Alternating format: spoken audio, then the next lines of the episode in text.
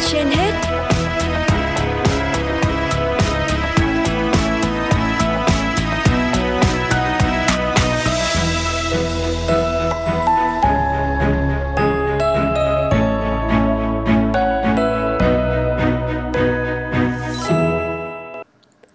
Thu Minh và Hoài Nam xin chào quý vị thính giả đang nghe chương trình Sức khỏe trên hết của Đài Phát thanh và Truyền hình Hà Nội. Thưa quý vị, Nguyễn Thị Oanh, nữ vận động viên điền kinh được mệnh danh là nữ hoàng làng chạy, là một trong những vận động viên điền kinh Việt Nam thành công nhất tại đấu trường SEA Games. Sáng 14 tháng 5 vừa qua, tại sân Mỹ Đình, Nguyễn Thị Oanh đem về tấm huy chương vàng đầu tiên cho điền kinh Việt Nam tại SEA Games 31. Tiếp ngày sau đó, sau khi giành hai tấm huy chương vàng, nội dung chạy 1.500m, 5.000m trong ngày thi đấu đầu tiên, vận động viên điền kinh Nguyễn Thị Oanh tiếp tục giành thêm tấm huy chương vàng thứ ba ở nội dung 3.000m vượt chướng ngại vật và kỷ lục đại hội. Trong ngày thi đấu thứ hai của bộ môn điền kinh, tuyển thủ Nguyễn Thị Oanh đã xuất sắc bảo vệ được tấm huy chương vàng ở nội dung chạy 3.000m vượt chướng ngại vật với thông số 9 phút 52 giây 06, đồng thời phá vỡ kỷ lục chính cô lập nên vào năm 2019 tại SEA Games 30 trên đất Philippines với thông số 10 phút 00 giây 02.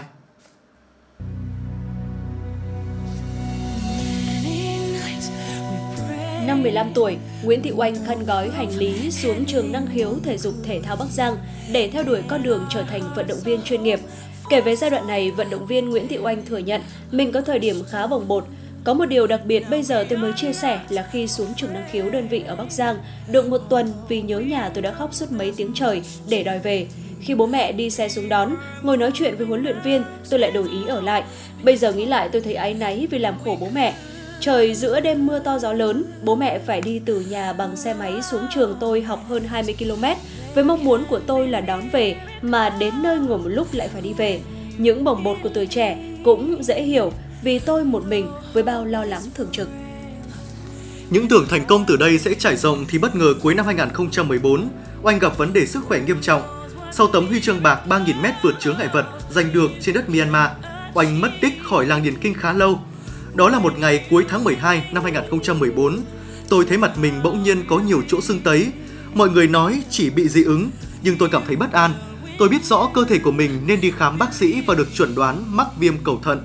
Oanh cười nhẹ khi nhắc lại giai đoạn đó. Với vận động viên, những căn bệnh tim và thận luôn là nỗi ám ảnh, có thể là dấu chấm hết cho sự nghiệp. Oanh kể, ý nghĩ đầu tiên của tôi là giải nghệ. Thật khó chấp nhận nhưng rồi sau một thời gian theo dõi, tôi được biết là bệnh của mình chỉ mới chớm, còn có cơ hội chữa được. Cô buộc phải bỏ hết các giải trong một khoảng thời gian dài, sau đó tập trung điều trị. Tôi luôn nghĩ đến khó khăn mình đã phải trải qua trong suốt 5 tháng qua. Những điều đó thôi thúc tôi phải cố gắng chiến đấu và chiến thắng chính bản thân mình. Trần Chạy sinh năm 1995 nói, sự nghiệp điền kinh của anh lần đầu đứt quãng, cô rời xa đường đua trong gần một năm, với vận động viên chuyên nghiệp, lấy lại phong độ sau biến cố chưa bao giờ là dễ dàng. Nguyễn Thị Oanh kiên trì với những bài tập phục hồi để tìm lại cảm giác đỉnh cao. Cô cũng thay đổi mình để làm quen với những nội dung mới, không bó buộc ở một tấm huy chương duy nhất. Oanh là ngôi sao hàng đầu của khu vực Đông Nam Á ở nội dung sở trường 3.000m vượt chứng ngại vật.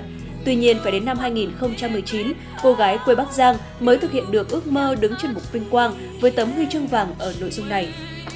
Thưa quý thính giả, có thể nói Nguyễn Thị Oanh là một trong những ngôi sao đã tỏa sáng rực rỡ nhất SEA Games 31.